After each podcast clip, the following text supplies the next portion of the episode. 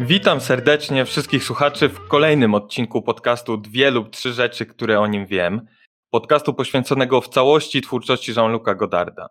Witam także mojego dzisiejszego gościa, Macieja Kujawskiego, studenta filmoznawstwa na Uniwersytecie Łódzkim, z którym e, razem współpracujemy w ramach koła naukowego i tworzymy, no właśnie, platformę o jakże błyskotliwej nazwie e, Koło Kina. E, dla takich właśnie audycji poświęconych medium filmowemu. Witam Cię Macieju. Witam Cię, Tomaszu. Dzisiaj porozmawiamy sobie o pełnometrażowym debiucie fabularnym naszego bohatera, czyli filmie Do utraty tchu, Abu de. I chciałbym rozpocząć od paru słów na temat narodzin samego pomysłu, który sięga jeszcze tak naprawdę połowy lat 50. i bardziej niż samym Godardem ma, wiązek, ma związek z jego kolegą, innym wielkim reżyserem nowofalowym, czyli François Truffaut, i należałoby zacząć właśnie od tego, że w 56 roku właśnie Truffaut miał taki pomysł, malutki pomysł na niskobudżetowy film inspirowany prawdziwą historią kryminalną, opisywaną wtedy na stronach francuskich gazet.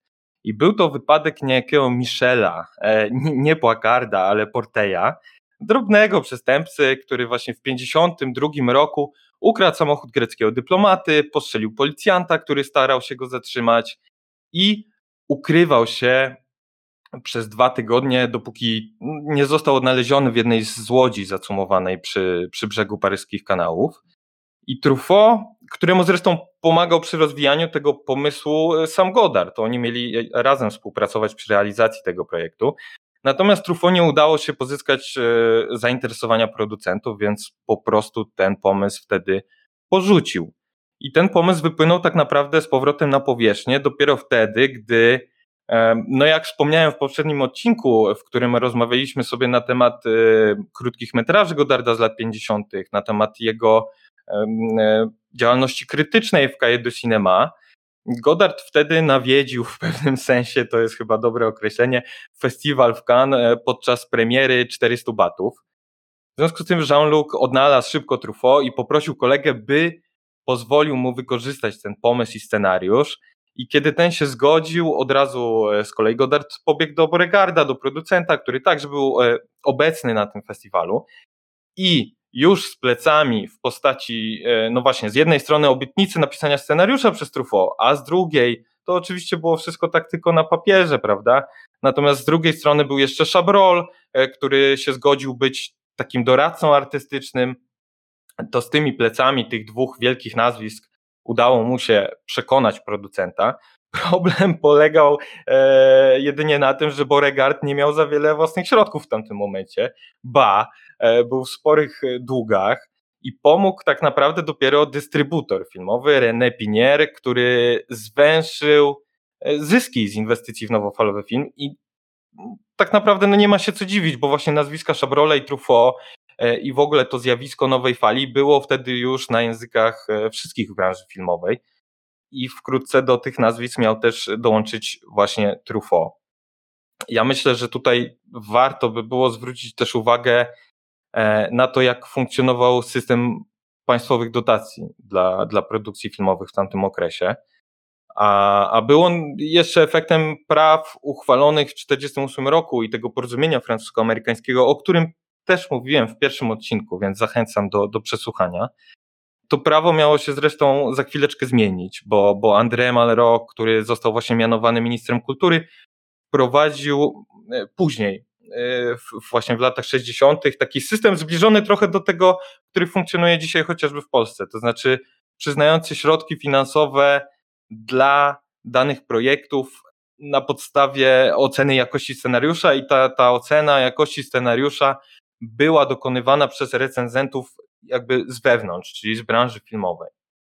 Natomiast do utraty tchu i tutaj właśnie ta istotna rola e, Boregarda i Piniera e, załapało się jeszcze na ten stary system, w związku z tym, e, w którym dotacje tak naprawdę przyznawano ze względu na historię produkcji i taką jak, jakąś ciągłą aktywność, jakąś ciągłość w produkowaniu filmów i na tej podstawie udało się tak naprawdę wyciągnąć pieniążki z, z budżetu. Wspomniałem, e, no właśnie, o nazwiskach Truffaut i Chabrole i w tym kontekście też wydaje mi się, że jest istotna pewna różnica, która dzieliła te debiuty i debiut samego Godarda. I, i to się właśnie też łączy z tą rolą producencką, bo, bo chodzi właśnie o, o, jego obecność, czy to na planie, czy wiszącego gdzieś tam nad głową reżysera. No chociażby tak, mamy Szabrola, który swoje trzy filmy, czyli Pięknego Sergiusza i Kuzynów e, sfinansował samemu. E, Paryż należy do nas, Rivetta też był finansowany z własnych środków, który był akurat wtedy w trakcie realizacji. E, właśnie też między innymi z powodu tego, że tych środków zabrakło, to, to, to produkcja była na jakiś czas akurat wtedy wstrzymana. Mamy Truffaut, który jakby to zaplecze finansowe mm, miał dzięki wsparciu rodziny i tak naprawdę tylko Godard musiał współpracować z producentem z zewnątrz, powiedzmy z zewnątrz ich kliki takiej e, kinofilskiej, natomiast z wewnątrz przemysłu filmowego, a więc teoretycznie można powiedzieć, że miał zadanie cięższe w kwestii takiej swobody artystycznej. No natomiast jak wiemy, jak się okazało, to chyba jego film e, okazał się najbardziej rewolucyjny ze wszystkich, no bo przy całej mojej sympatii do 400 batów i do Truffaut, to jednak ten film przy Do utraty tchu to trochę taki no, pudelek przy Rottweilerze, takim Rottweilerze, który, który z tej takiej no, naturalistycznej narracji e, bijącej z dzieła Truffaut e, no, no, ją na strzępy, o tak bym powiedział. Natomiast wracając już do tych ograniczeń producenckich, to nie bez powodu ten Boregard miał długi, o których wspomniałem, bo on właśnie lubił popuszczać troszeczkę smyczy swoim podopiecznym i różnie na tym wychodził tak naprawdę, stąd te długi. E, Godardowi też właśnie popuścił tej smyczy, dał dużo e, swobody na planie i dopiero gdzieś tam w trakcie zdjęć zaczęły się jakieś dyskusje na temat sposobu pracy Francuza, ale myślę, że dojdziemy do tego gdzieś tam e, przy okazji, może to wybrzmi przy, przy, przy okazji jakichś konkretnych scen. W każdym razie chciałbym przejść już do samego filmu, może, może zacząć od fabuły, która, która wydaje mi się, że jest tak naprawdę wybitnie prosta, jak przystało na film inspirowany notką e, z gazety, z, z kolumny jakiejś tam kryminalnej. E, Maćku, no właśnie, może, może powie, powiedz, e, co ty o tym sądzisz? Jakbyś miał streścić to, co się dzieje w filmie tak naprawdę? Ja bym powiedział, że w tym filmie są dwa takie wątki, nieistotne, ale są. Oba dotyczą postaci Michela. Moim zdaniem to są takie wątki wzięte z kina gangsterskiego, policyjnego, tak naprawdę mocno klasycznego. Gdyby komuś powiedzieć, o czym jest ten film, tak ogólnie, no to by pomyślał, że to pewnie jakiś noir, komuś, kto nie zna e, tego filmu. Bo mamy Michela, który z jednej strony e, zabija policjanta w pierwszych 10 minutach filmu. To jest taki idealne zawiązanie akcji już na początku, tak? Po prostu idealne otwarcie dowolnego filmu kryminalnego, czy to hollywoodzkiego, czy francuskiego. A, y, I to pierwszy wątek to jest śledztwo dotyczące tego Michela. Cały czas jest poszukiwany. Oczywiście dojdziemy do tego, że w pewnym momencie ten, y, ten wątek się tak rozpływa, że tak powiem, on, on znika i, i przestaje być tak naprawdę istotny. A drugi wątek, y, moim zdaniem bardzo zabawny, to jest to, że Michel cały czas szuka mężczyzny, który wisi mu pieniądze, tak? Tutaj jakby próbuje odzyskać te pieniądze bardzo mnie bawi, bawi to, że co jakiś czas w zasadzie losowo Godard wraca raz do tego wątku, raz do tego, ale ostatecznie to wszystko jest nieistotne wobec tego, że to jest film przede wszystkim ważny formalnie, jako manifest, jako film o Godardzie. No nie oszukujmy się o tym, że on tutaj ma władzę nad filmem, tak? Nie wiem, jak ty się do tego odniesiesz. No tak, tak, ja się zgadzam ze wszystkim, co powiedziałeś, natomiast to jest ciekawe, że nie wymieniłeś według mnie e, najważniejszego wątku, e, czyli wątku tego miłosnego z Patrycją, bo mi się wydaje, że to jest tutaj jednak e, głównym przedmiotem zainteresowania Godarda. To też w ogóle, to, to co wspomniałeś o tej policji, to też zostało gdzieś tam zmienione na etapie różnych draftów scenariusza bo, bo, bo ta opresja policyjna ta zdecydowanie miała silniejszy wymiar w oryginalnym scenariuszu Truffaut. Jednak Godard tutaj troszeczkę mam wrażenie, e, że spły, no nie chcę powiedzieć, że spłycił, ale zredukował znacząco ten wątek.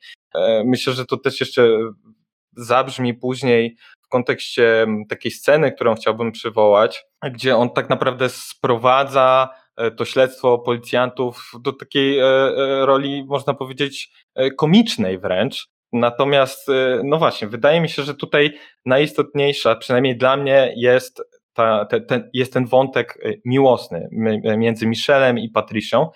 I właśnie, no, sam Goddard podsumował ideę, jakby, która stała za tym filmem i treść tego filmu, jako historię chłopca, który myśli o śmierci i dziewczyny, która ma to w nosie. Czyli jakby nie, po mhm. prostu nie myśli o tej śmierci. I stąd też ta scena, w której na przykład Michelle widzi martwego człowieka w wypadku drogowym, tak. E, a później, później spotkając Patry... w ogóle ten człowiek oczywiście, który tam leży, to jest Jacques Rivet z takimi e, mhm. ręce, ręce ma do góry, leży na asfalcie troszeczkę jak e, Chrystus przybijany do krzyża, a, a chwileczkę prze, wcześniej też podchodzi taka dziewczynka do, do Michela i chce mu sprzedać kopię Cahiers du Cinema pytając się, mhm. czy ma coś tam do młodych ludzi, prawda? I on odpowiada, no, że tak, że ma.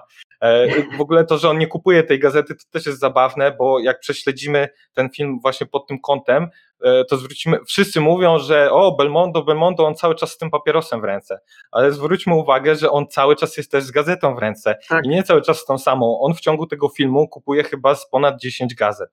Więc to jest też bardzo ciekawe i znamienne, że akurat tej gazety od tej dziewczyny, tego Kaja do Cinema e, nie kupuje. Tu w ogóle też te gazety, w których e, Belmondo śledzi to, na jakim etapie są poszukiwania co do jego osoby, też się wpisują, zresztą nie tylko gazety, bo, bo neony nad sklepami i tak dalej, to też się wpisuje w pewne takie rozważania Bazena na temat tego kompleksu mumii, tak?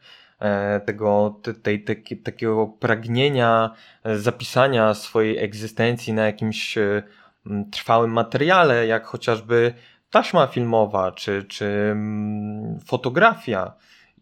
I tak jak tutaj właśnie mamy do czynienia i z fotografią, i z artykułem w gazecie, to też się wpisuje w to, co w tej scenie wywiadu, o której na pewno sobie jeszcze powiemy, mówi Melville, e, gdzie na pytanie o, o, o swój cel, o swoje marzenie, mm, odpowiada, że chciałby zostać nieśmiertelny i dopiero później umrzeć. I troszeczkę tak się y, dzieje właśnie w przypadku postaci Belmondo, postaci Michela Poacarda, tak? On w pewnym sensie zostaje nieśmiertelny dzięki tym utrwaleniom e, na kartach e, gazet i umiera ostatecznie. Natomiast, y, no właśnie, co do jeszcze tego wątku miłosnego, e, który no wydaje mi się, że, że chciałbym jednak rozwinąć, bo, bo Michel po tym wypadku, jak się spotyka z Patrycją, to wspomina jej o tym, że widziałem, jak umiera człowiek, więc to jest takie no, wyznanie dosyć, mam wrażenie, istotne.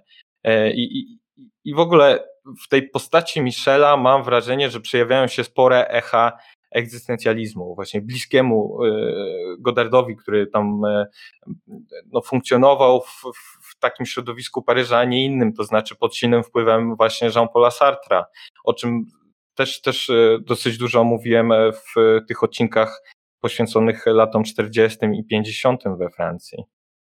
Także tak. No nie wiem, jak, jak, jak się może do tego ustosunkujesz. Dla, dlaczego zapomniałeś o Patricji?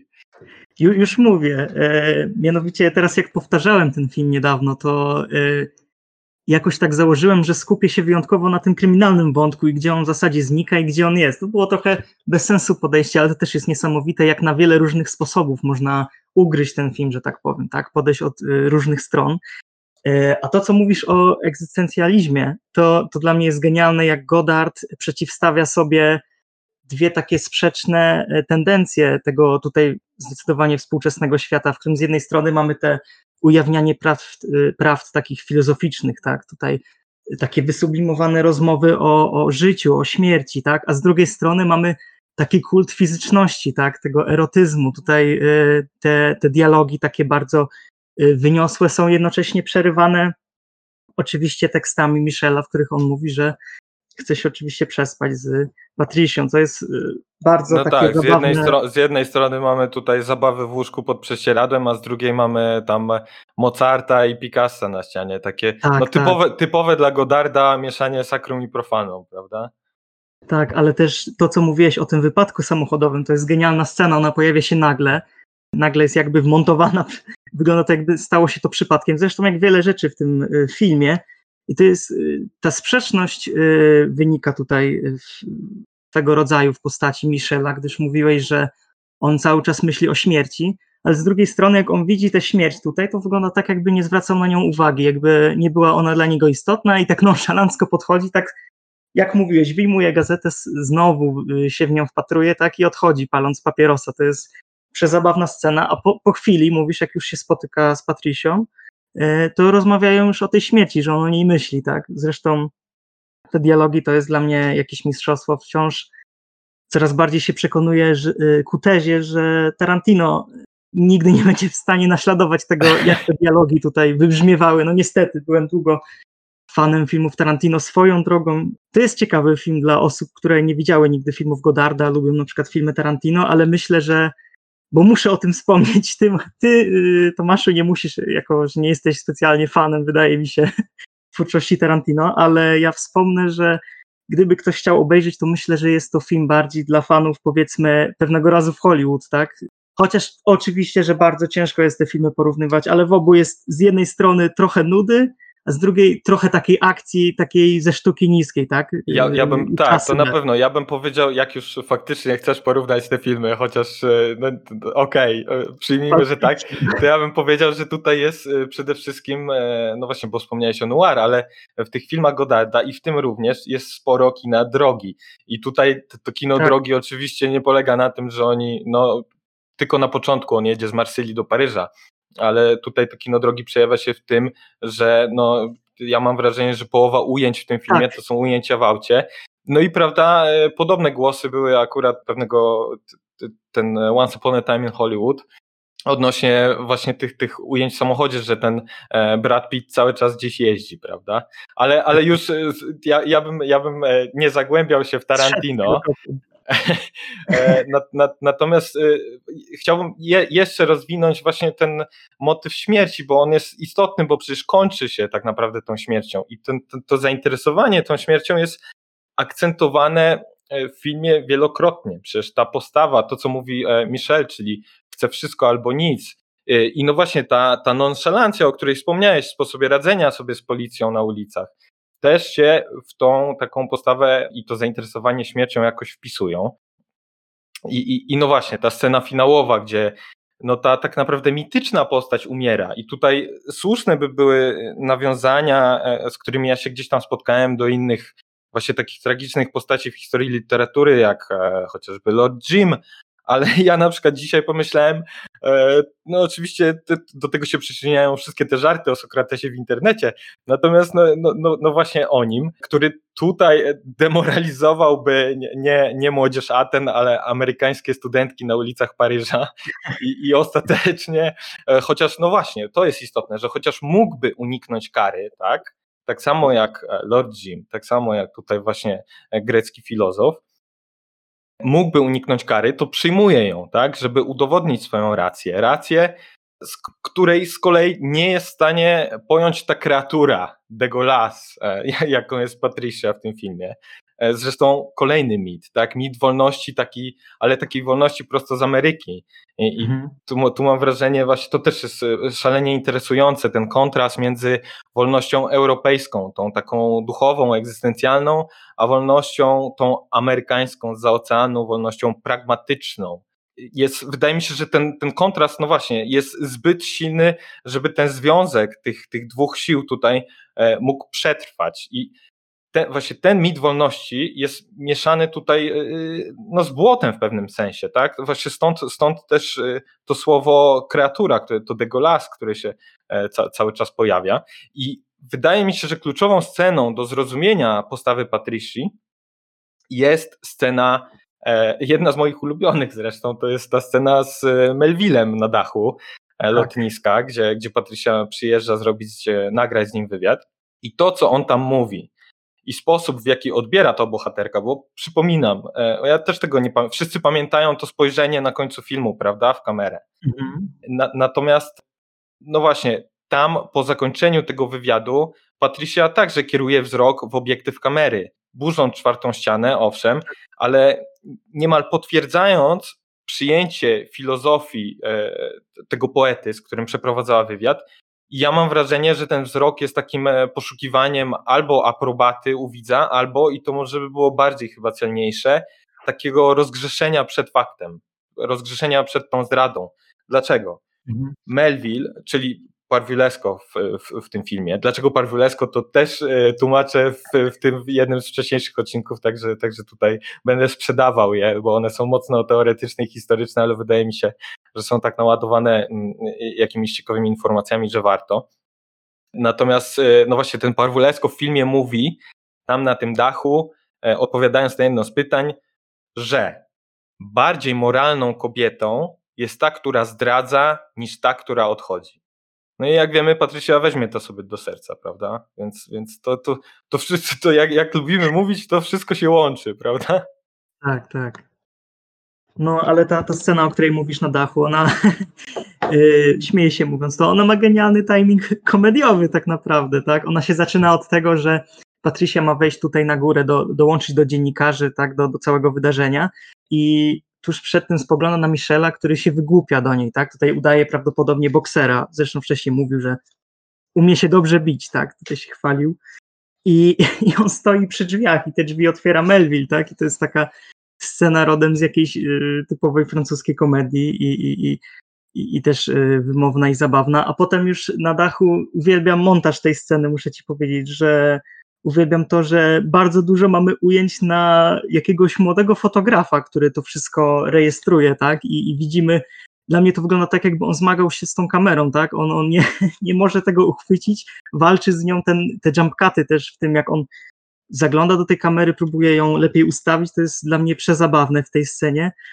No i te, te, te dialogi, tak, y, też uwielbiam to, że one są wyniosłe, są takie, y, oczywiście dotyczą tutaj tematyki damsko-męskiej, bo oczywiście Melville jest y, specjalistą w tej tematyce. Tak. Ale to jest właśnie, wiesz co jest ciekawe, że przynajmniej z tego co ja wiem, że Goddard tutaj wydał takie polecenie no, ekipie i Melville'owi, żeby to wszystko było improwizowane, żeby to miało charakter takiego prawdziwego wywiadu, to żeby te odpowiedzi nie były przygotowywane, tylko żeby Melville właśnie odpowiadał tak, e, oczywiście wymyślał, wczuwając się w rolę, ale żeby, żeby to improwizował, więc to też jest bardzo ciekawe, mi się wydaje.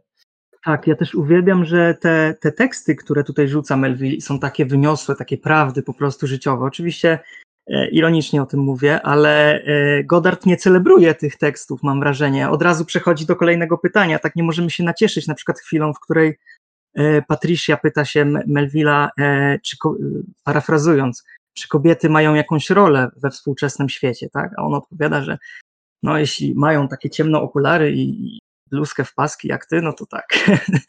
Parafrazuję oczywiście. I, i, I zanim zobaczymy jeszcze reakcję Patrycji, która się uśmiecha e, na to w taki zabawny sposób, to, to już słyszymy kolejne pytanie, tak? Rzucane głośno w zasadzie jakiś szmer kilku dziennikarzy tak naprawdę, tak? I chaos tej sceny jest dla mnie po prostu rewelacyjny. No I to, tak, co mówisz, nie ma przerwy. Tak, i to co mówisz, na koniec mamy Patrycję, która tutaj jakby łamie czwartą ścianę, spoglądając w kamerę, to jest chyba, nie chcę tutaj strzelać, ale wydaje mi się, że to jest albo jedyny, albo jeden z niewielu momentów, kiedy mamy efekt przenikania, gdzie, gdzie to jest takie poetyckie. Na początku, tak, że na początku filmu też tak jest, wiesz, są, jest, faktycznie tak. jest, jest mało tego i to, to jest w ogóle ciekawa, ciekawa rzecz, że w tym no, filmie się, się, takie nowe rzeczy za każdym razem e, zwraca się na nie uwagę, prawda? I tak. jest na początku filmu jest przenikanie e, po tej, po tej sekwencji w Marsylii, no i kilka razy mamy takie fade to black, takie te, te, też, też tak mi się wydaje, że ze dwa albo trzy razy mm, właśnie się to pojawia. No i właśnie w związku z tym może chciałbym się też ciebie zapytać, bo trochę już o tym wspomniałeś, ale czy, czy, może jeszcze coś takiego konkretnego cię zaskoczyło tym razem w seansie do utraty tchu? No bo obaj oglądaliśmy ten film już któryś raz i, i, i zastanawia mnie e, właśnie, czy coś jeszcze się zmieniło w Twoim odbiorze e, na plus, a może na minus? Ja ci powiem tak, że chyba po raz pierwszy zrozumiałem, co mi się podobało w tym filmie, jak byłem w liceum jeszcze, jak go pierwszy raz oglądałem. E, to, to jest bardzo ciekawe, gdyż odniosę się do tego, że każdy, kto obejrzał ten film, prawie każdy, no powie oczywistość, że w tym filmie dialogi nie popychają akcji do przodu, tak? Są y, takimi przerywnikami, tak? Dużo bardziej niż w filmach Tarantino, o których już mówiłem, ale y, to, co jest ciekawe, że one bardzo dużo mówią o tych postaciach. Widać w tych dialogach całą dwuznaczność, to, że oni siebie nie słuchają, że to są ludzie młodzi i tutaj do tej młodości chcę się odnieść. Wydaje mi się, że okres No tak, to są, te, te, to są właśnie te dwie różne idee wolności, prawda? Tak, ta, ta młodość, która, jest, y, która tak y, więzi tych bohaterów bo, i ta wolność, która ich więzi, bo mają kilka dróg do wyboru, tak, mogą pójść w każdą stronę, ale ostatecznie stoją po środku, tak, nie ruszają się w żadną stronę. Różne rządze jakby nimi targają, mam wrażenie, tak. Tutaj Michel z jednej strony chciałby tutaj pójść, z drugiej strony chciałby pójść do Rzymu, z drugiej strony z kolejnej chce odzyskać pieniądze, tak. I to jest niesamowite, że oni stoją po środku i są zagubieni w tym świecie tej młodości. Oni nie wiedzą, jak siebie wyrażać, nie wiedzą, jak ze sobą rozmawiać, co widać. Jest masa momentów, które moglibyśmy tutaj cytować, tak, gdzie e, Michel mówi do, do Patrici, chwali się tutaj bodajże e, majątkiem wujka, który ma jakiś tam samochód, jakiś zegarek, ona w tym czasie mówi, tutaj powieszę plakat, prawda? Jest masa takich momentów, które bardzo mnie rozbawiły tutaj e, z kolejnym seansem tego filmu, a z drugiej strony uwielbiam na przykład takie momenty, których mogłoby zupełnie nie być, tak totalnie, które też nic nie mówią, które akurat nic nie mówią o tych ludziach, tak? Jak na przykład Patricia przemyka oczy, Michelle się jej pyta, co ty robisz, a ona mówi, że chce przymknąć oczy tak bardzo, żeby widzieć e, całkowitą ciemność, ale nigdy mi się to nie udaje. I tak. on wtedy mówi, masz ładny uśmiech z profilu, tak? I to jest po prostu genialne, że oni siebie nie słuchają, nie wiedzą o czym rozmawiać, nie wiedzą właśnie, co będzie z przyszłością. I to jest kolejny temat tego filmu, czyli takie zerkanie w przyszłość, tak? Co będzie dalej, bo z jednej strony Michel myśli o tym Rzymie, tak? Pierwsze spotkanie jego z Patrycją zaczyna się w ten sposób, że ona się z nim wita, a on zamiast się przywitać mówi jedźmy do Rzymu, tak? Parafrazuję od razu niemalże to, jak, jak tam się spotykają na ulicy i no gra. Tak, on jest w ogóle, to co mnie uderzyło y, tutaj przy tym seansie też, właśnie w kontekście tego, o czym mówisz, to, że on jest zupełnym, to jest taka też drobnostka, mm, jest ten taki mężczyzna, z którym się Patrycja spotyka w restauracji na piętrze e, mhm. no, i on jest jakimś jej zwierzchnikiem e, w redakcji e, gazety. I on jej opowiada taką historyjkę jakąś swoją, oczywiście sugerując jej coś, natomiast ta historyjka brzmi mniej więcej tak, że spotkał się z jakąś kobietą, i chciał, wpadło mu do głowy, żeby jej powiedzieć, że chodźmy uprawiać seks, skoro się i tak y, dobrze znamy, coś w tym stylu. Natomiast y, zapomniał tego powiedzieć i dopiero po jakimś czasie wysłał jej telegram, że słuchaj, miałem coś takiego powiedzieć i ona, ona już za, za chwilę tam po, po trzech godzinach mu odpowiedziała też telegramem, ojej, to niesamowite, bo ja wtedy też miałam taką myśl, tak? No ale to było wszystko po czasie, tak? On nie podjął tej decyzji wtedy, kiedy, kiedy mógł. Natomiast Michel jest właśnie jakby zupełnym przeciwieństwem takiej, takiej metody funkcjonowania y, no, i mężczyzny, i w ogóle człowieka. Tak? On, to jest to, co mówisz, że Patricia mówi jedno, a on mówi, on po prostu mówi to, co. To, to, co myśli, tam nie ma jakiegoś filtra w ogóle. Po prostu to, co mu przychodzi do głowy, to od mhm. razu ląduje na języku i to wypowiada. Tak, ja, ja uważam, jeszcze odniosę się do tego, co teraz mówiłeś, że oni nie potrafią wykorzystać teraźniejszej chwili, nie potrafią powiedzieć tego, co naprawdę chcieliby powiedzieć, tak? Po czasie sobie to przypominają. I to jest bardzo ciekawe. Myślę, że tutaj Godard. To znaczy, właśnie mi się no, wydaje, że Michel, że Michel bardziej. Że Michel jednak e, tutaj. tak. no, no, właśnie, to jest to, co powiedziałem, że on nie odkłada tych rzeczy na przyszłość, tylko chce teraz. Chce teraz, teraz jej mówi, że ją kocha, teraz e, mhm. mówi, że chce z nią uprawiać e, seks, teraz chce ją pocałować no właśnie, teraz chcę jechać z nią do Rzymu, to ona jest bardziej taką osobą, która myśli o, przeszłości, o przyszłości, czyli o tych studiach na Sorbonie, e, o tym, że no jak nie będzie studiować, to rodzice jej pieniędzy nie wyślą i tak dalej, i tak dalej. I ta myśl o przyszłości e, ją w pewnym sensie pęta. Więc e, mhm. no, przez to, no, no właśnie, to jest ten, ten mit wolności, tak? że teoretycznie ma duże pole wyboru, ale tego wyboru nie dokonuje. Tak, też genialna jest ta wizja e, tego, że przyszłość to jest jakaś ta mityczna sfera marzeń, ta, która jest dla nas teraz chwilowo niedostępna. Możemy co najwyżej o niej myśleć, ale jak będzie nie wiadomo. A teraźniejszość z kolei to jest chaos, to jest dynamiczna zmiana, coś, w czym e, ci bohaterowie nie mogą się odnaleźć, nie, nie wiedzą właśnie, jak się zachowywać, jak mówić, co robić, żeby, e, żeby popchnąć swoje losy w kierunku, w kierunku jakimś pozytywnym, dobrym, tak?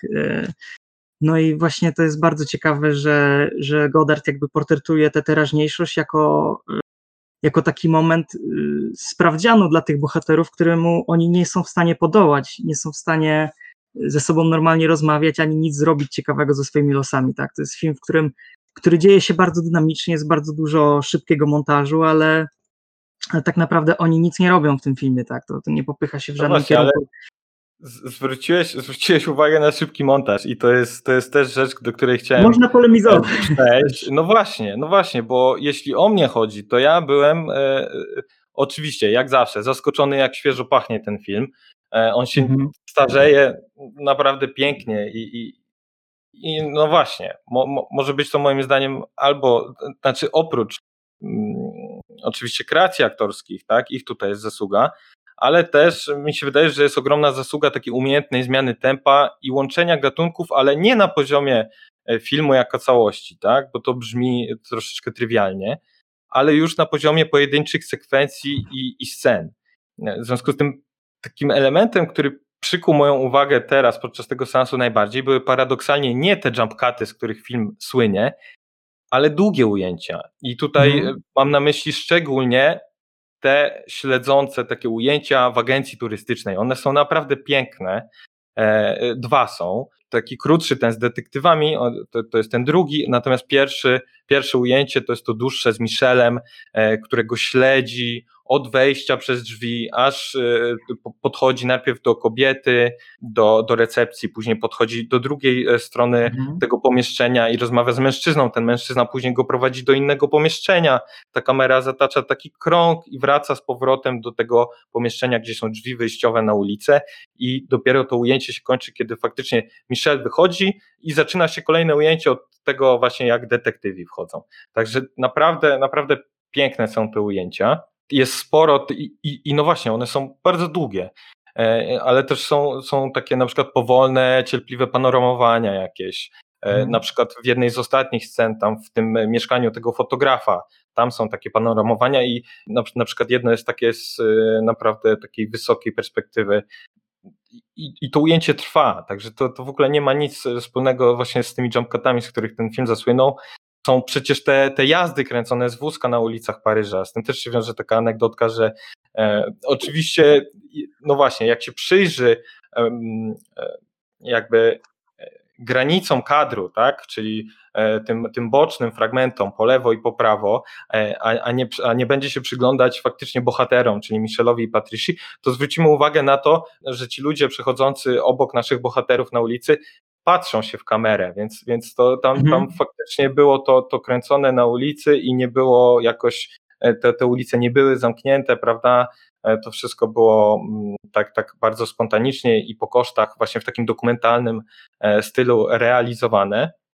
Natomiast z tym się wiąże też taka ciekawa anegdotka, bo żeby uniknąć właśnie tego spojrzenia widzów i tego zamieszania związanego z kręceniem filmu, to to Godard e, właśnie w jednej z tych scen na polach elizejskich zamknął Kutarda e, w takim wózeczku e, dostawczym, w którym były tylko wycięte dziurki i, i właśnie śledził tym wózkiem tą, tą parę Michela i Patrici właśnie, żeby, żeby ukryć tego operatora. Natomiast e, właśnie, bo, bo, bo tak, wspomniałem o tych długich ujęciach, to co mnie teraz zaskoczyło przy tym seansie i wspomniałem też o tym łączeniu gatunków na poziomie takim e, mini, czyli sceny. I, I o tej scenie też wspominałem w kontekście tego ukomicznienia, te, tego, tego pościgu policjantów, tak? Tego, że no właśnie nie czuć aż tak bardzo opresyjności tego, tego systemu. To jest wszystko jakby przełamane żartem. I ta żonglerka mhm. gatunkowa właśnie najbardziej według mnie uwidacznia się w tej scenie śledzenia Patrici przez detektywa, którego z kolei zaczyna śledzić poszukiwany przez policję Michel. A więc mamy do czynienia z, z, no, z komedią taką rodem, no, z, no, właśnie, z tego komiksu wydrukowanego na stronie gazety, którą e, zasłania się Belmondo. I ten komiks, ten, ten, przepraszam, ten komizm e, wyraża się po pierwsze, no właśnie, w absurdalności samej sytuacji, tej bliskości, tej coraz mniejszej odległości, jaka ich, e, jaka ich dzieli, bo, bo tam w pewnym momencie oni są na wyciągnięcie ręki tak naprawdę, tak? Gdyby ten detektyw tylko się odwrócił, to, to, to mógłby od razu aresztować tego Michela. Dodatkowo jest jeszcze taki moment, kiedy przechodzą obok patrolu policjantów, gdzie ich tam jest czterech czy pięciu. Także to, no, no, to oczywiście jest nierealistyczne i, i w związku z tym wprowadza taki e, absurdalny komizm. Do tego jest też ten montaż, który jeszcze bardziej właśnie tymi jumpcutami e, skraca ten dystans i jednocześnie troszeczkę właśnie imituje takie klatki e, obrazkowych opowiadań. I co, właśnie, co się w tej sekwencji dzieje dalej, e, jeżeli, jeżeli pamiętasz. E, dalej mamy scenę w toalecie, która, tak, tak, która, chciałem o tym powiedzieć. No właśnie, ona jest, ona jest tak naprawdę już rodem z kina gangsterskiego. E, chociaż tak naprawdę e, ostatni przykład takiej, bo, bo oczywiście to, nie mogę sobie teraz przypomnieć jakiegoś takiego typowo gangsterskiego filmu, gdzie to wystąpiło, natomiast to jest już taka klisza, e, ale ostatni film, e, gdzie, gdzie ten zabieg widziałem wyjścia przez okno, tej ucieczki przez okno przed e, jakimś śledzącym, czy to detektywem, czy to kryminalistą, to była właśnie komedia kryminalna, film z Robertem Redfordem, Żądło, gdzie on, właśnie Redford mhm. ucieka przed zabójcą też przez, przez okno w toalecie. No ale, ale, ale oddaję Ci głos, bo chciałeś coś y, powiedzieć o tej e, scenie. Tak, tak, to jest bardzo kreatywnie, kosztownie zrobione, jak są te dwie toalety obok siebie. W jednej jest Patricia, a w drugiej e, ten śledzący, tak, ją, e, policjant i to jest... Tak, ten taki jeden z dwóch, ten bardziej głupkowaty chyba. A ten, ten, ten drugi, no to to jest najlepszy policjant w historii kina. Tutaj zrobię małą dygresję, no bo chciałem się do tego też odnieść wcześniej. Jak pierwszy raz go widzimy, tego drugiego, tego grubszego. Tak, tak. Jak, jak on wchodzi do restauracji, właśnie jest długie ujęcie go śledzi, tak? Piękna scena. Oni trochę przypominają tych detektywów z Sokoła Maltańskiego. Tak, tak, bardzo. Zawsze jest ich dwóch, prawda? W filmach noir, zawsze dwóch śledzi, tak? I, i, i otacza bohatera. Tutaj im się nie udało prawie aż do końca. To jest bardzo ciekawe, jak on jest prowadzony i widzimy y, po samej jego twarzy, jaki to jest twardy policjant, że on tutaj będzie dzielnie do końca po prostu y, samo spojrzenie, tak, jest po prostu, wygląda jak myśliwy, który tutaj rusza na polowanie, tak, nie, nieustępliwy, tak, a potem, jak wiemy, on niemalże całkowicie znika z tego filmu, tak, jest postacią epizodyczną, ale, no ale no tak, wprowadzenie ma W tym momencie, kiedy zaczynają śledzić tą Patrycję, to on idzie w prawo, e, kiedy ten drugi detektyw idzie w lewo, oni się rozdzielają z jakiegoś powodu. Tak, Szczerze jakiegoś... nie, nie, nie, pamiętam, czy był tam jakiś powód, czy po prostu się rozdzielili po to, żeby, e, żeby właśnie tą sytuację zrobić komiczniejszą. Tak, ale o ile pamiętam, ta toaleta była chyba w kinie, jeśli mi się wydaje. E, ta, tak, to, to, tak, potem. w kinie. No właśnie i to też, to też jest ciekawe, że e, tak, bo zanim oni wchodzą do tej toalety, to na chwilę siadają w sali kinowej, ciemnej takiej. I on, mhm. ten, ten detektyw każe się tam komuś przesunąć, żeby zająć miejsce bliżej Patrici i jak tylko on siada, to ona właśnie wstaje z powrotem i biegnie do tej toalety. Natomiast, e, no właśnie, ona ucieka z tej toalety i, i co się dzieje dalej? Wychodzi z kina, tak. spotyka Belmondo i wracają, e, znaczy tak naprawdę to idą do innego kina, ale, ale to, jest, to jest tak krótkie, że, że ciężko to w ogóle zarejestrować. No, w każdym razie wracają do kina i tutaj już mamy znowu co, coś innego, tak? Tutaj już jest taki, bym powiedział, nawet metatekstualny jakiś e, e, romans, bo mamy Belmondo i Sieberg, którzy wyznają sobie miłość właśnie w sali kinowej, ale jak to robią? My widzimy ich twarze w, w ciemnej przestrzeni kina, natomiast oni wyrażają te swoje uczucia za pomocą słów bohaterów westernu, e, tych, tych, tego, tych głosów, które dobiegają z głośników na sali kinowej. Więc no, naprawdę na przestrzeni kilku minut mamy tutaj e, takie sprawne transformacje jednego gatunku w drugi, wykorzystanie e, wielu środków stylistycznych i przy tym to nie traci w ogóle nic na dynamice, nic, co, na, co dla mnie jest naprawdę godne szacunku i podziwu, i myślę, że w tym tkwi sekret wielkości też, ale właśnie świeżości tego filmu. Mhm. I tego, tego, o czym wspomniałeś, że do utraty tchu można by było dzisiaj puścić komuś po raz pierwszy, bez nawet jakiegoś bagażu filmoznawczego. I jest mhm. bardzo spora szansa, że ten film mu się spodoba. Tak, tak. Ale to, to jest genialne, e, genialny dowcip, tak, że Patricia ucieka, ucieka e, z kina i pierwsze co, to spotyka Michela, który mówi chodź na western, tak, od razu. I to jest e, bardzo, bardzo zabawne. Ale też jak ucieka z tego kina i w kinie mieliśmy takie dłuższe ujęcia, to po chwili mamy odwrotną metodę, tak? Ona biegnie w poprzek niemal pustej ulicy jest nagłe cięcie i już widzimy, jak po drugiej stronie ulicy w ramach tego samego kadru przytula się z Michelem, tak? I już się z nim spotkała. To jest chyba mój ulubiony jump cut w tym filmie. Bardzo taki artystyczny. tak, to top 10 jump cutów w filmie Godarda. Tak, ale te, te długie ujęcia, co mówisz, są bardzo ciekawe i nie są umotywowane niczym, tak? One, one nic nie wyrażają sobą zazwyczaj, tak? Mogłyby być krótsze, mogłoby ich nie być, mogłoby to być zrealizowane zupełnie inaczej. Tutaj Godard nam pokazuje o mocy kina, tak? Że tak naprawdę klasyczne kino hollywoodzkie to, to jest jakaś bzdura, tak? No bo nie da się zrobić filmu perfekcyjnie, tak? Oj, od, odważnie, odważnie, tutaj wrogów może, sobie robisz. Może i tak. No, ale generalnie. Nie, ja, myśl, ja myślę, że jednak mimo wszystko Godard tutaj, e, no owszem, dokonuje jakiejś rewolucji, ale jednak e, on bazuje na tych e, chwytach kina klasycznego. To znaczy, robi to przewrotnie, owszem, ale, ale gdyby ich nie było, to, to jakby nie miałby czego odwracać. Więc, więc tutaj jednak mimo wszystko wydaje mi się, że jest zachowane sporo jednak, jednak z tego kino. W późniejszych filmach myślę, że, że jednak bardziej. Może mniej E, efektownie właśnie pod kątem, bo on jednak od tych jump będzie w późniejszych filmach odchodził. E, one się będą pojawiać, ale już nie, nie w takim natężeniu jak tutaj, więc wydaje mi się, że ja, ja, ja, bym, ja bym się wstrzymał z atakami o te klasyczne. Natomiast to, to, o czym, to, o czym powiedziałeś, o tej długości tych ujęć i tak dalej, e, to, no to, to w ogóle też, też wiąże się troszeczkę z tym, że no właśnie, ta, ta, pierwsza wersja filmu to ona miała w ogóle 2,5 godziny, mhm. więc te jump cuty też w pewnym sensie pojawiły się dopiero na stole montażowym, bo, bo Beauregard właśnie nakazał Godardowi e, obciąć tą godzinę z tego materiału.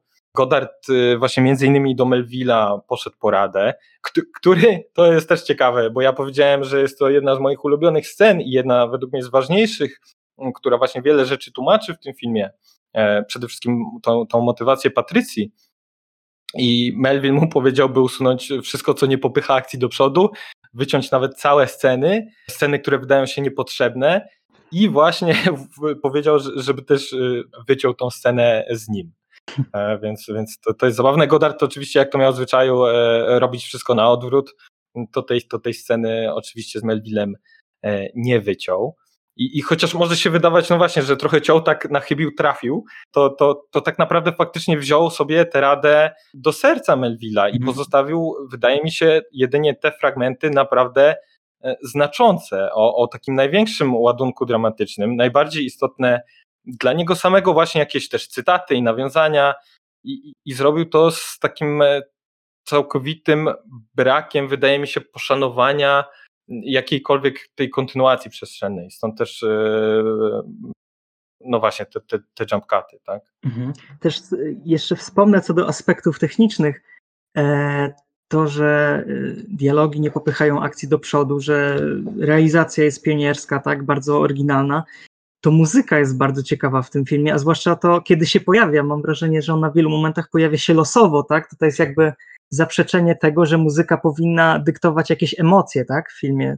No tak, tutaj na pewno. A jednocześnie ona jest bardzo nacechowana emocjonalnie, tak, bardzo taka, nawet bym powiedział pretensjonalna miejscami, tak, taka, taka, yy, taka magiczna, a, a jeden z tych motywów muzycznych, które się tutaj pojawia, idealnie by się odnalazł nawet w klasycznym hollywoodzkim filmie noir, tak? Bo jest fantastyczny tutaj, od którego film się A ja nie wiem, czy tam w pewnym momencie nawet się nie pojawia melodia z, z jakiegoś filmu.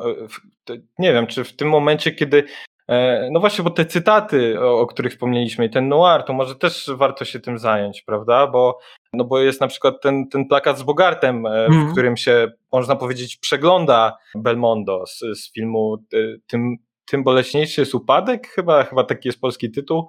I właśnie nie wiem, czy wtedy, czy w jakimś innym momencie chyba pojawia się melodia z jakiegoś amerykańskiego noiru, ale, mm. ale, ale szczerze mówiąc, tego, tego akurat nie jestem pewien. Mm. Tak. No właśnie, czy, czy wyłapałeś jeszcze jakieś takie smaczki, jeżeli chodzi o cytaty, bo, bo wiesz, że ja na pewno zaraz przywołam ten mój ulubiony, który zawsze się pojawia, tak. ale, ale, ale dam, dam ci szansę jeszcze. Tak, odwołasz się do filmu, którego nie widziałem, a powinienem dawno obejrzeć. E, Dokładnie, tym bardziej teraz, przy tej okazji. No. Tak, y, generalnie nie wiem, wiesz co, wydaje mi się, że y, y, co, co do tych nawiązań, no powiedziałeś o, o Bogarcie, to jest bardzo ciekawe, jak Michel na niego spogląda i on się wyłania z takiego dymu papierosowego. No bo, tak? no, to jest... to jest fantastyczne, jest tak, zadymiony. Tak, tak. No bo też, bo, bo też no, trzeba powiedzieć, że już wspomnieliśmy troszeczkę o tym w kontekście tego mieszania sakrum i profanum, tak, że no, wspomnieliśmy mm -hmm. już o tych nawiązaniach do literatury, malarstwa, bo się pojawia, Patrycja się go pyta o Faulknera, mm -hmm. gdzieś tam właśnie w tym wywiadzie pojawia się Rilke, na ścianach w tych mieszkaniach pojawiają się właśnie pocztówki czy plakaty z Picasso, z Klee, z Renoirem. Ona się właśnie pyta go, mówi mu, że o, Renoir, świetny malarz i tak dalej. A on to tak zbywa. No, no tak, no, no i co z tego? E, tak, także tych nawiązań jest sporo, ale tutaj chciałbym się skupić właśnie może na tych e, takich e, noirowych, czy, czy w ogóle nawiązań do, do kina amerykańskiego, jeżeli coś wyłapałeś jeszcze ciekawego. E, właśnie chyba niestety będę musiał Tobie oddać głos. Jeszcze powiem, że e, mamy tych dwóch policjantów, o czym wspomnieliśmy, ale poza tym to mam wrażenie, że w stosunku do późniejszych filmów Godarda tych nawiązań jest mniej, e, zwłaszcza do filmów noir, tak? Szalony Piotruś ma więcej chociażby, mam wrażenie. Albo... No, naj, najwięcej to w tym Made in, made in USA. tak, ale no mówię, moim zdaniem e, na, na, etapie tego filmu Goddard jeszcze nie był aż tak świadomy, moim zdaniem. Zresztą po latach wspominał, że myślał, że wie coś o robieniu filmów, ale jak nagrał ten film, to właśnie musiał 45 minut filmu wyciąć, tak? I mam wrażenie, że wiele rzeczy jest w tym filmie przypadkowych. Co do nawiązań mówię, oddaję tobie głos, bo myślę, że tutaj bardziej się wykażesz. No tak, no ja, ja jakby też tutaj nie, nie, będę e, rzucał jakimiś e, nazwami, więc, więc może faktycznie skupię się na tym, bo powiedzieliśmy o tym plakacie, oczywiście o Bogarcie i tak dalej, natomiast dla mnie zawsze jest e, najciekawsze to nawiązanie do reżysera, którego przecież Godard kochał i, i, i bardzo dobrze, że kochał, bo miał rację i, i ja też mam rację kochając go, czyli Samuela Fullera. I tutaj jest taki no, cytat wizualny, tak? Bo my tutaj mówimy o, że jakiś plakat wisi, że jakaś okładka jest y, książki i tak dalej, i tak dalej. Ale tutaj nie ma takiego bezpośredniego nawiązania, tylko nawiązanie jest wizualne. To znaczy, że ta scena jest skonstruowana tak samo jak w filmie Fullera i chodzi o film, nad którym Godard się rozpływał. To, to o czym też ja, ja jego recenzję tego filmu e, przytaczałem właśnie w odcinku y, na temat lat 50 i chodzi o film 40 rewolwerów. I, I tam jest taka scena, gdzie jest POV e, z lufy e, pistoletu na, na, na kobietę, natomiast po cięciu jest e, ujęcie pocałunku tej pary, tego mężczyzny, który trzymał ten pistolet i tej kobiety, na którą była wycelowana ta lufa. No i tutaj jest to skopiowane, tylko że jest odwrócenie ról, bo to Patricia trzyma tylko nie lufę, ale zwinięty w rulon um, plakat właśnie i spogląda na Belmondo, jest takie zbliżenie na Belmondo, właśnie y, tak jakby kamera szła przez ten, przez ten zwinięty w rulon plakat, e, aż na, aż na twarz e, Belmondo, taki zoom i no właśnie, jest cięcie, jak oni już, już są objęci i w pocałunku. Także, także to byłby taki e, dla mnie najistotniejszy cytat z, z filmu amerykańskiego.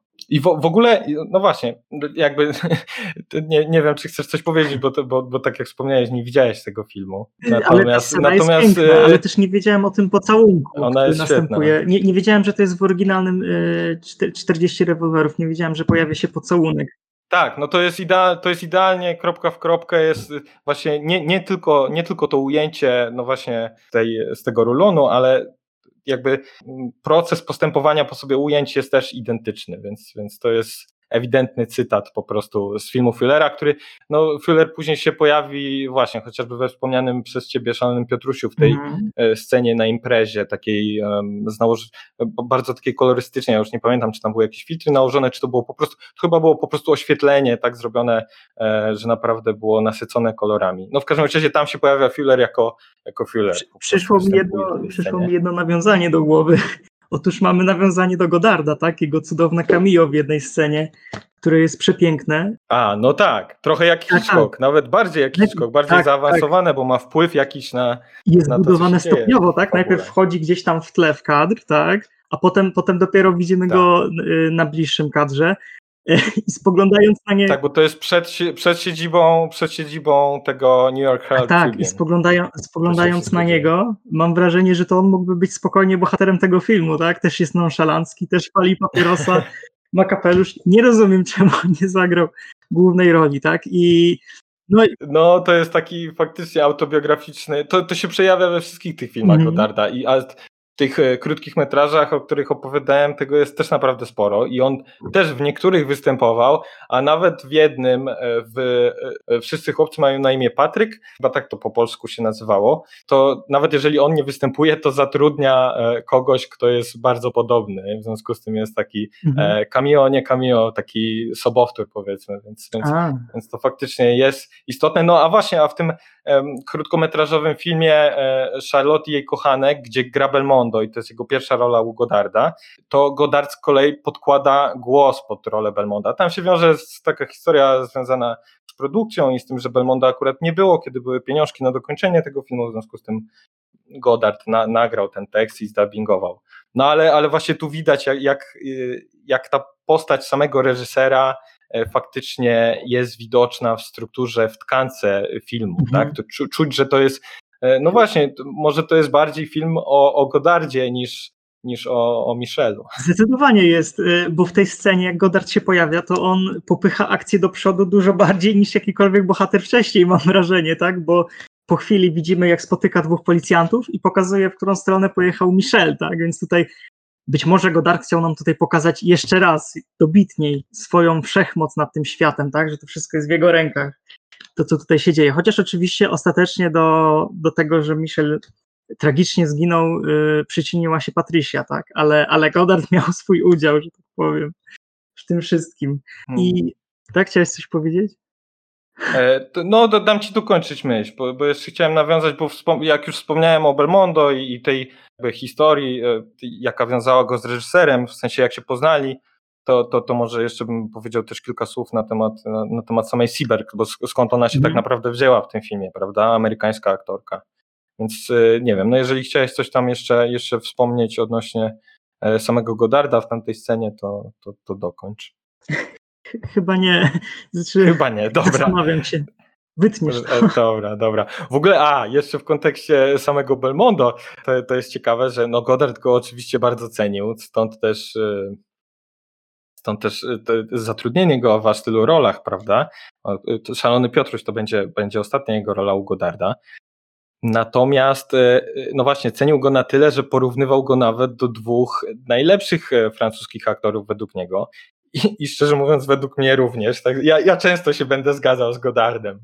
E, ja, ja może nie, nie uważam tych jego filmów za jakieś e, najlepsze w historii kina, ale one są szalenie interesujące i bardzo często się z nim zgadzam e, w tematach takich kinofilskich. O, tak bym to nazwał. W każdym razie porównywał Belmondo do, do jednego aktora, o którym już wspominałem też w innym odcinku w kontekście paniki do Viviera, a mianowicie do Michela Simona, czyli mojego ukochanego i ulubionego aktora francuskiego i, i do Żula Beriego, którego też prawdopodobnie kojarzysz z, e, z Brzasku, um, mhm.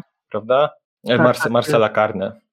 Tak, tak. No właśnie, no właśnie, także, także do nich porównywał, więc to jest taka no, bardzo duża nobilitacja na, na, na takim, e, w takim francuskim ogródku filmowym, bym powiedział, i światowym, światowym też. Natomiast, no właśnie, skąd się wzięła w ogóle Seaberg? Bo umówmy się, że Godard no, nie był wtedy jeszcze jakimś nazwiskiem, które mogłoby przyciągnąć inne nazwiska e, z najwyższej półki, tak? E, a tak się chociażby stało w przypadku Pogardy, czyli tym takim trochę najbardziej e, komercyjnym filmie. No, Dużo bardziej przemyślanym. Na pewno, na pewno. No to jest tak, można powiedzieć, y, komercyjny, czy, czy filmowy, czy jak to się chce nazwać y, w, karierze Godarda, myślę. Godard też mi się wydaje, że nigdy nie był zainteresowany też takimi aktorami. On wtedy w przypadku Pogardy chciał zrobić taki film, zrobił go raz i mu to pewnie wystarczyło do końca życia. Więc to był taki jednorazowy wybryk, y, no i właśnie taka jednorazowa próba realizacji wielkoformatowego kina przez duże K.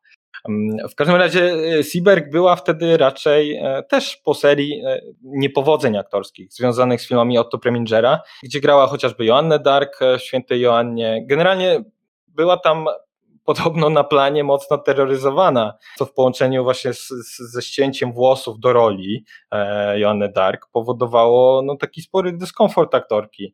Dodatkowo ten taki no, silnie chłopięcy wygląd, czy też może, no nie wiem, powinienem go dzisiaj nazwać androgenicznym. Tu należy podkreślić, że jednak mówimy o latach 50. wtedy w Stanach Zjednoczonych. I ten, ten jej wygląd właśnie taki, taki androgeniczny został też wykorzystany do kolejnego filmu z Premingerem, czyli Bonjour Tristesse, to po polsku się nazywa Witaj Smutku. I oba te filmy, no właśnie, to jest to ten, że oba te filmy raczej nie przyjęły się ze specjalnym powodzeniem i wśród widowni, i wśród krytyków, więc może jakby to było też źródłem tego, że została ona skontaktowana w ogóle z Godardem, tak, że udało mu się taką amerykańską aktorkę y, zachęcić do, do przyjęcia tej roli. Jeszcze w kontekście tego filmu Witaj Smutku, to, to no właśnie, Truffaut był na przykład jednym z niewielu, który e, starał się doszukiwać pozytywów e, w, te, w grze młodej aktorki i pisał, e, no właśnie tak naprawdę to podkreślał rolę jej urody, która, która pozwalała zniwelować jakieś tam braki w warsztacie technicznym. Natomiast właśnie Godard umieścił ten film, e, lubianego przez niego Premingera. To znowu jest, e, by trzeba było zacząć całą dyskusję na temat tego, co mówiłem we wcześniejszym odcinku odnośnie teorii autorskiej, że no jak, jak Godard lubi tego Premingera, to wiadomo, że każdy kolejny jego film musi być dobry. I, i to, co Bazen wytykał, że to jest głupota i tak dalej, i tak dalej, ale to zachęcam do, do poprzedniego odcinka, żeby, żeby o tym sobie posłuchać cenił ten film, w związku z tym naturalnie był zainteresowany współpracą tą, tą, e, z tą aktorką i, i jej mąż pomógł jakoś tam uwolnić się jej z tego kontraktu, gdzie tam się no właśnie źle czuła, bo ten Preminger ją tam źle po prostu e, traktował.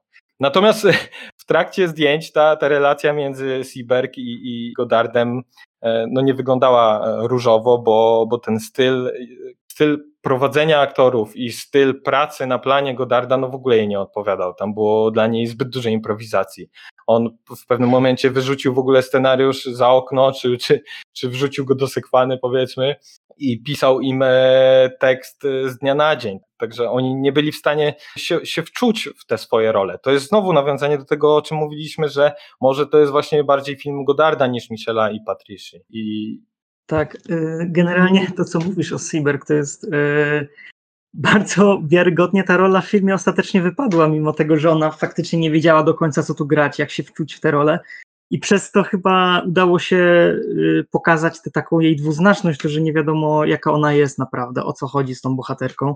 E, też wielokrotnie są bardzo ciekawe sceny, gdzie ona pokazuje to, że faktycznie mogłaby daną scenę zagrać na dwa różne sposoby, tak? Bo jest scena w restauracji z tym, o której już wspominałeś z reporterem i ona żegnając się z nim dwa razy mówi do widzenia, czy tam żegnaj, ale w zupełnie innej tonacji, tak? Jakby e, raz milej, raz, raz zupełnie inaczej, to, to bardzo mnie zaciekawiło właśnie w kontekście tego, jak ta bohaterka jest zbudowana i no i oczywiście też jest symbolika tych e, tych min, które ona wykonuje, które Michelle y, też pokazuje. Te przy lustrze. Tak, tak, przed no to mi się, wie, Wiesz, czy mi się to od razu skojarzyło. I nawet nie, nawet nie wyrażaj, nawet nie wyrażaj tutaj na wizji e, te, te, swojej opinii na temat tego filmu, ale wiesz, o czym mówię. Taki film o Monice na... Witti, o Monice Witti. Aha, dobrze, dobrze, dobrze. Tak, już rozumiem, tak. Nie, nie, nie będę wyrażać swojej opinii, bo mówimy o innym filmie, tak? No dobrze, że ci się skojarzyło, dobrze.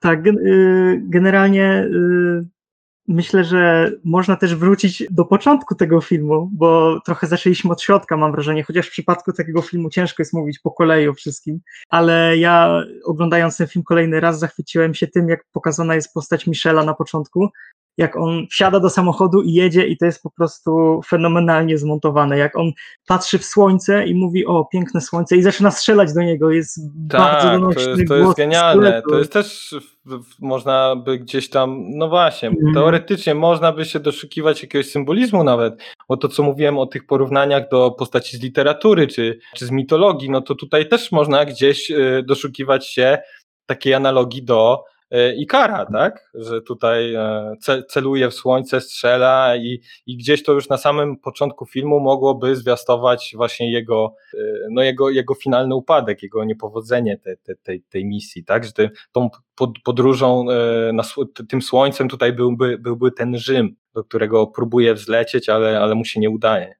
Tak. I, I, no właśnie, jak już, jest, no jest... jak już jest im bliżej jest, tak, jak już jest blisko, jak już przecież w tej finalnej scenie on w końcu otrzymuje te pieniądze, tak, na które czekał przez cały film. Mm. Więc jak już jest tak blisko tego tak. słońca, to ta Patrycja go zdradza i on, i on upada.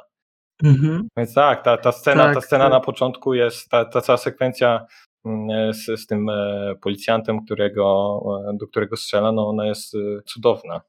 I ona też wprowadza właśnie taki klimat już na samym początku filmu Goddard mówi, że on nie będzie się przejmował jakimikolwiek regułami gry właśnie odnośnie kina klasycznego, tak? Tam jest, tam jest wszystko, tak. wszystko na opak I, i, te, i te jump cuty są, ale przede wszystkim mm, na przykład kiedy zaczyna go ścigać policja, to, to są dwa ujęcia postępujące po sobie i, i jedno ujęcie to jest Michel jadący w prawo e, samochodem, e, czyli poruszający mhm. się z lewej strony kadru do, do, do prawej strony kadru Natomiast jest cięcie i ujęcie na samochody policyjne i jak, i jak one jadą. One jadą w lewo, e, czyli jakby w, w, klasycznej e, scenie pościgu one by jechały w tą samą stronę, prawda, co, co Michel. Natomiast tutaj jest to rozbite e, na takie jakby lustrzane, lustrzane odbicia, tak jakby oni go nie gonili, tylko od niego uciekali, więc to jest, no, i to jest na początku filmu, więc to już wprowadza właśnie klimat łamania wszystkich takich reguł, reguł montażu, reguł narracji, to jest, to jest niesamowite. Mhm.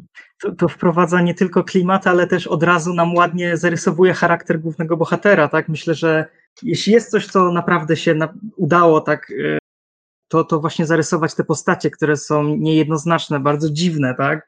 E, uwielbiam scenę, która jest w pierwszych 10 minutach filmu, jak Michel spotyka się jeszcze nie z Patrycją, tylko z jakąś kobietą, już nie, nie, nie, pamiętam, ale generalnie ona się go pyta, gdzie twoja kurtka, a on mówi, że w mojej Alfie Romeo, tak, tak, y, podkreślając, że no jest materialistą, tak, dla niego bardzo ważne są te pieniądze, te samochody, zegarki, tak, to wszystko, te, te, to wszystko, czym otaczamy swoje życie, tak, współczesne. Tak, to, tak myślisz? To... Ja bym powiedział, że jest na odwrót. Ja tak to uważam. Nie, ona jest, ona nie? jest materialistką, ona jest właśnie tą, tą pra pragmatyczką. Nie no, dla niego to są właśnie, właśnie zobacz, a widzisz, czyli jednak się w czymś nie zgodzimy.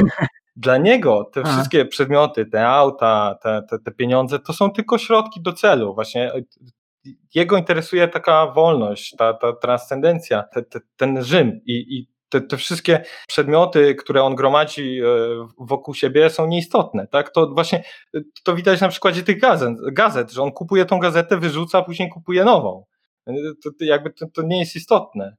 To jest e, też coś, co tak naprawdę imponuje w końcu Patrici, która zachwyca się tą wolnością Michela, jego łatwością przemiany osobowości, kiedy no chociażby dowiaduje się, że miał wcześniej inne życie osobiste, miał żonę i tak dalej, to wtedy jedyny raz w filmie tak naprawdę padają z jej ust słowa, że tem, e, kocham cię, które łatwo przegapić, bo mm, padają z kolei z, z ust Michela wielokrotnie w tym filmie. Natomiast to jest, to jest bardzo istotne, że akurat w tym momencie, kiedy ona się tego dowiaduje, kiedy dowiaduje się, jaką przemianę przyszedł Michel i właśnie z jaką łatwością jest w stanie zmienić swoje życie, e, to jej to imponuje.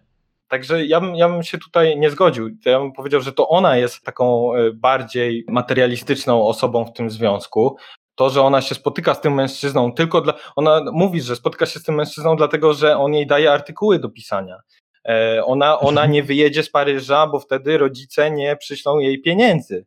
Więc to u niej jest raczej takie podejście materialistyczne. Znaczy, nie, ja, ja się, ja się ja, ja obstawiam przy swoim, że Michelle jest najbardziej tutaj objawem tego materializmu, no tak? Nie, no nie, to się tak nie naprawdę cały, moim zdaniem cały czas ma te pieniądze z tyłu głowy, tak? Już w ostatniej partii filmu, kiedy myślimy, że to już zaraz się skończy, oni jadą taksówką i nagle wysiada tak tutaj y, ponownie wrócić, y, ponownie tutaj Goddard, Goddard wraca do wątku pieniędzy, tak? I zresztą ta scena jest bardzo śmiesznie zrealizowana, bo kamera filmuje od wewnątrz samochodu, tak? Na jednym ujęciu Michel wychodzi. Tak, to kiedy on wychodzi, tam... to jest tą taksówką, prawda? Kiedy on tam mówi, tak, żeby tak. wyprzedzał cały czas te samochody i, i później tak, uciekają nie, z tej mi, taksówki. Chodzi mi o to, jak już taksówka stanęła, tak? I mamy statyczny kadr z wewnątrz taksówki na to, jak Michel wiem, wysiada. Wiem, wiem, I w zasadzie kadr, kadr ani trochę nie jest estetyczny, tak? Tam Michel coraz bardziej jest coraz mniej widoczny, tak? Tam zaledwie sylwetką w tle, po czym na tym samym ujęciu wraca do, do taksówki, tak? Co też oczywiście dałoby się inaczej zrealizować, ale ponownie ma to wyrażać taką wolność twórczą, tak? Godard. To jest fenomenalne. E, też na to zwróciłem uwagę podczas kolejnego seansu. E, no tak, e, tutaj masz, masz rację. Jakby ta, ta obojętność, ta, ta nonszalancja właśnie taka w, w sposobie kadrowania wpisywała się właśnie w sposób pracy Godarda.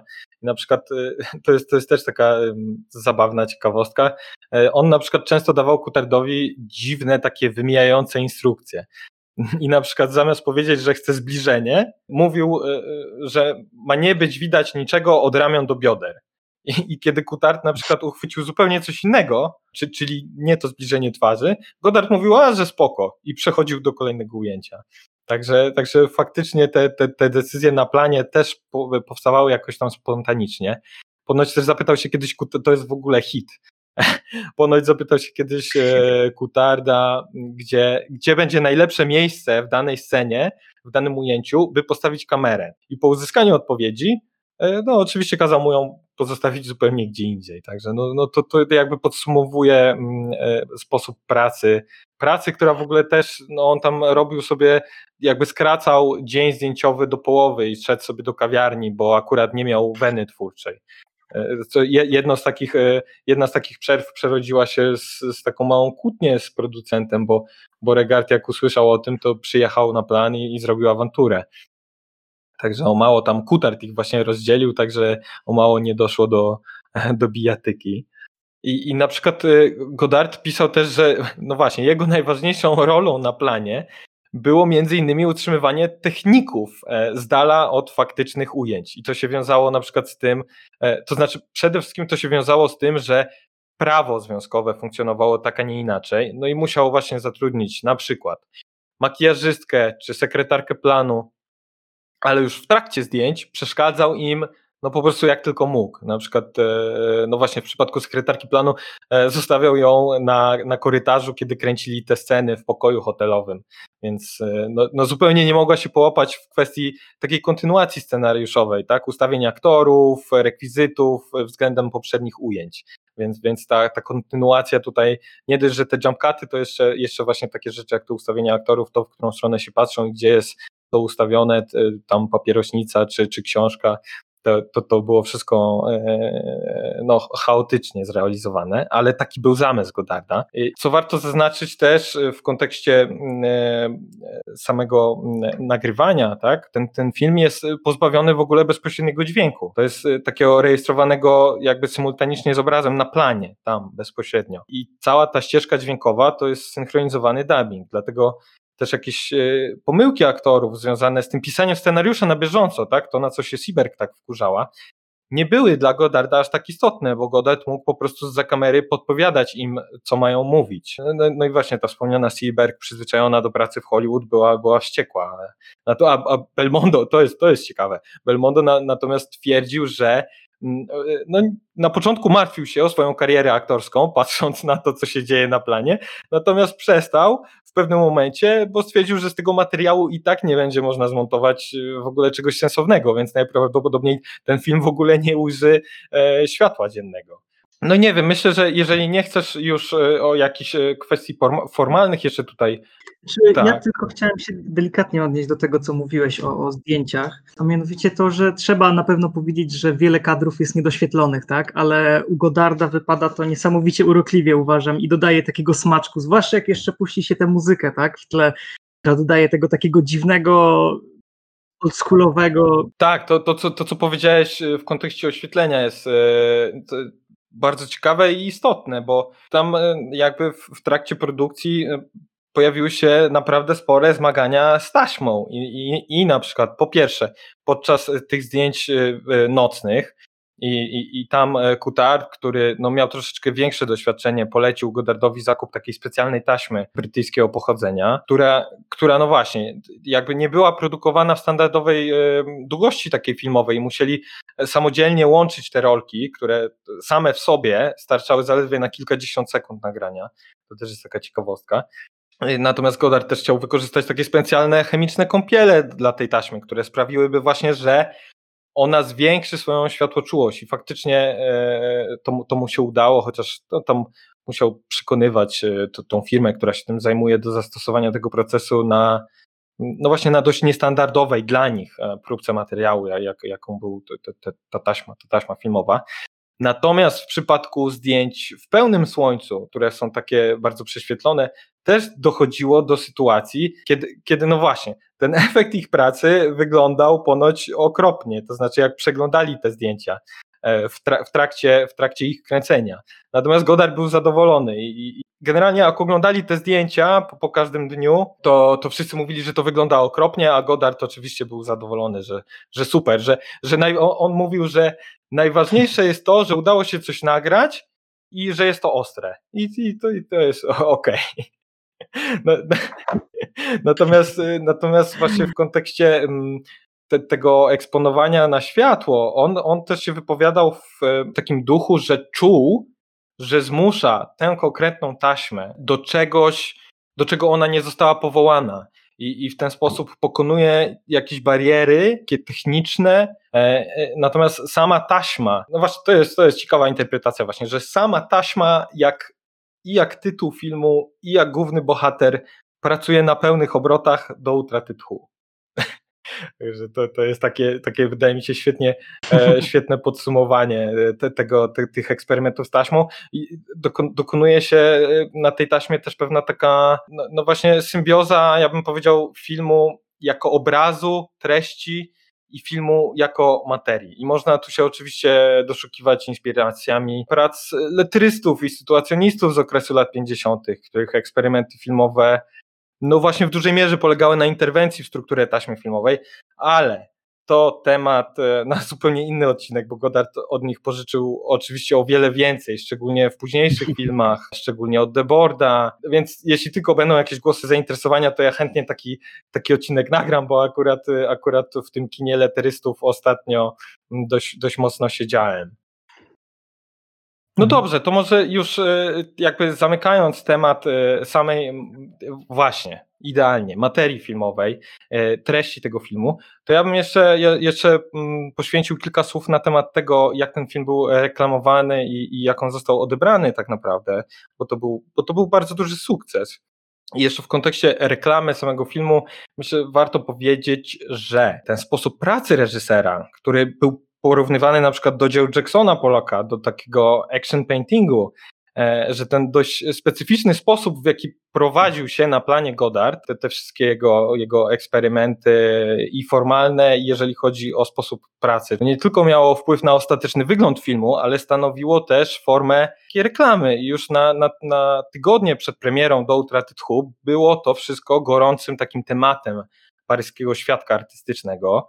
Za pomocą pantoflowej poczty oczywiście, natomiast nie tylko, bo, bo także w prasie ukazywały się relacje z planu zdjęciowego. Do reklamy przyczynił się także sam Truffaut, który w wywiadzie dla Radio Cinema Television e, sprzedawał, e, oczywiście specjalnie koloryzując troszeczkę na te potrzeby marketingowe, sprzedawał e, film kolegi jako sequel do 400 batów.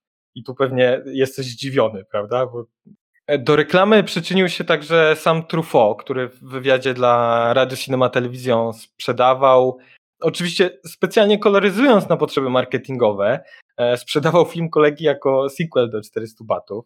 I tu pewnie jesteś zdziwiony, bo ja jak to usłyszałem, to tak zacząłem się drapać po czole. To, nie wiem, skomentujesz to jakoś? Jestem zdziwiony.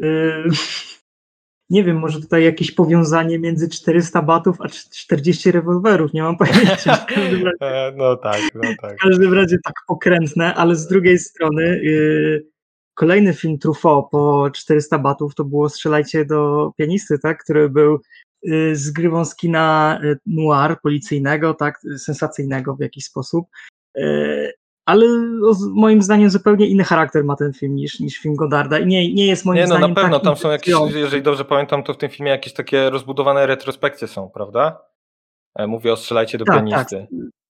tak, ale też e, sam rysunek, charakterystyka bohaterów nie wydała mi się tak interesująca jak w tym filmie Godarda, który no niby powstawał z wielą, e, z udziałem przypadków wielokrotnie, tak, i, i losowych, spontanicznych decyzji, tak, a mimo to więcej ciekawych rzeczy jestem w stanie tutaj znaleźć, mam wrażenie. No, no, no, na pewno. W każdym razie, no właśnie, dlatego, dlaczego 400 batów? Pomijając oczywiście idiotyczne tłumaczenie, o czym też mówiłem w poprzednim odcinku. E, no nie, nie chodziło o 40 rewolwerów. Natomiast Truffaut mówił, e, mówił tak, wyobraźcie sobie Antuana 4 lata po zakończeniu mojego filmu. Ucieka, szwenda się od jednego zakładu poprawczego do drugiego, zgłasza się na ochotnika do armii, a kiedy wraca z wojny, zaczyna parać się samochodową złodziejką. No, więc to, Upadek człowieka. E, tak, tak. To w ogóle taki opis, e, mam wrażenie, bliski wielu gangsterskim filmom e, amerykańskim z lat 30., gdzie faktycznie ci weterani wojenni z powodów ekonomicznych i ciężkiej sytuacji na rynku pracy zaczynali bawić się właśnie w takie nie do końca legalne przedsięwzięcia. I tu można przywołać no cokolwiek z Jamesem Cagneyem w roli głównej.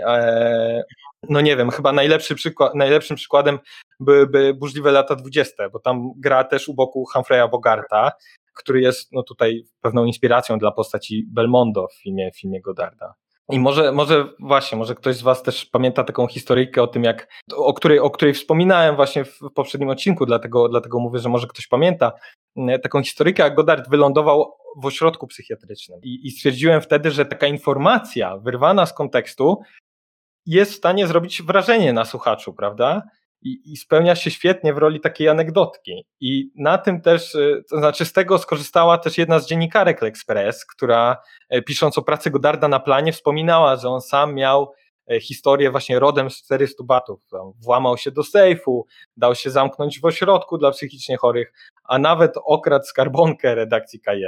E, o, o, czym, o czym też wspominałem. No tutaj to, oczywiście te nawiązania do 400 batów są e, na wyrost i to chodziło o to, żeby wykorzystać sukces Truffaut mm, i, i przekuć go na jakiś tam sukces właśnie finansowy filmu kolegi.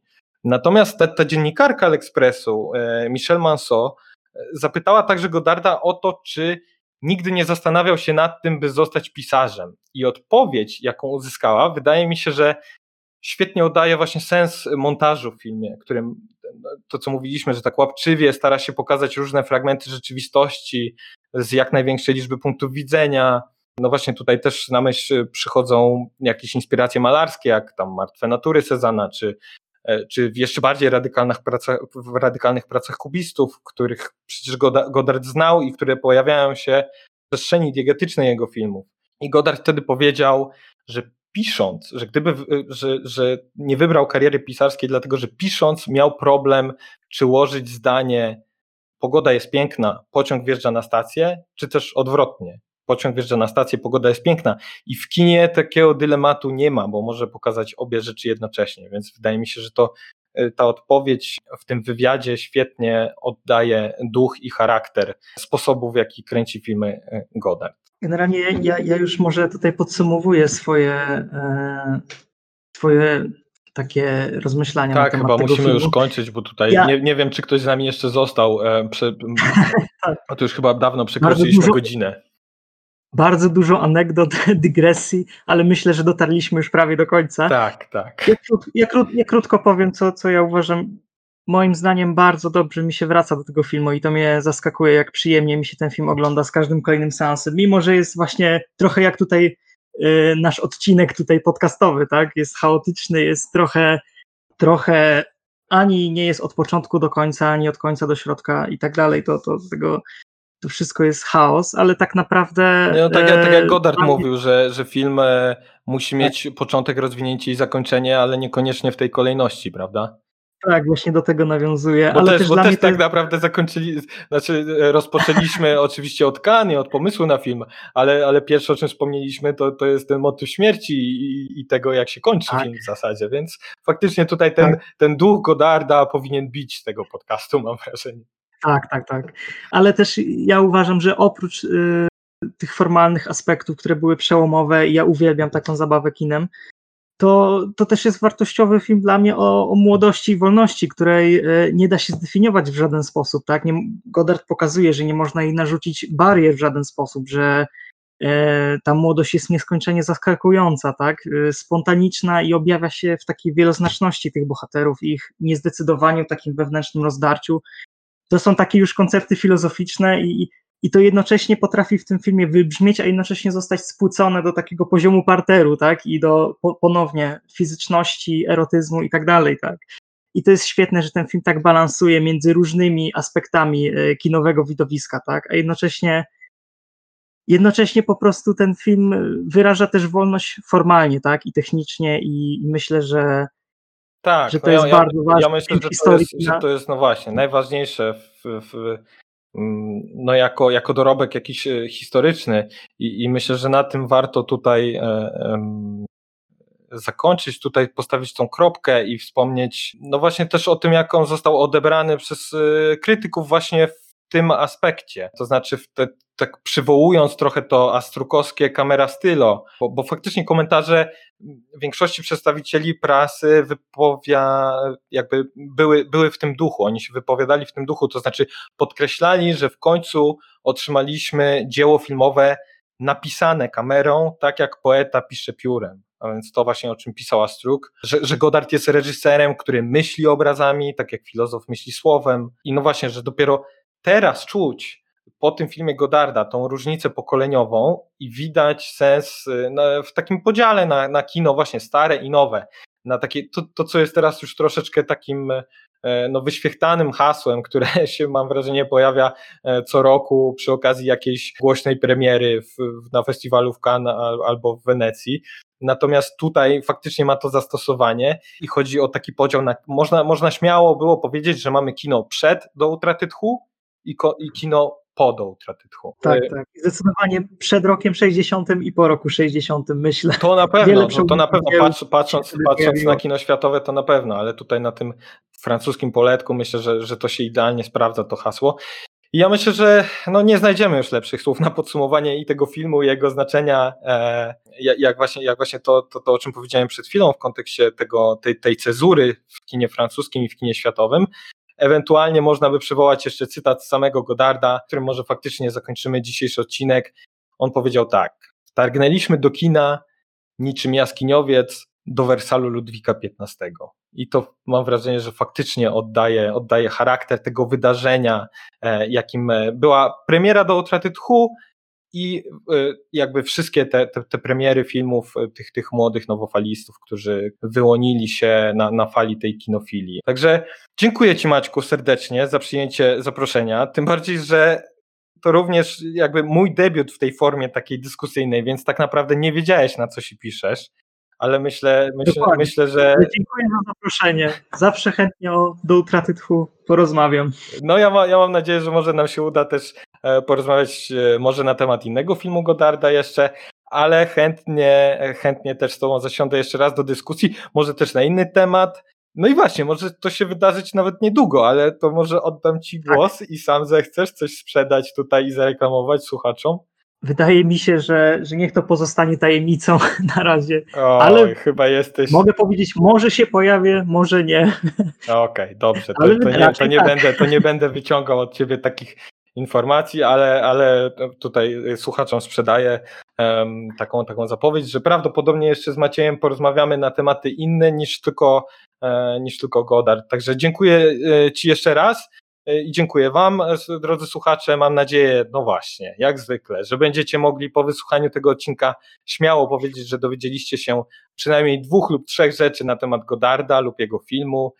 I liczę, że usłyszymy się znowu już niedługo. Pamiętajcie, żeby obserwować nasze fanpage facebookowe, czyli profil Koła Naukowego Filmoznawców e, Uniwersytetu Łódzkiego oraz Sorry, takie mamy kino, gdzie wrzucam różne ciekawostki, ilustracje i materiały, które które może ostatecznie nie pojawiają się w odcinku, a na pewno są warte uwagi moim zdaniem. Także zapraszam serdecznie i jeszcze raz do usłyszenia. Pa!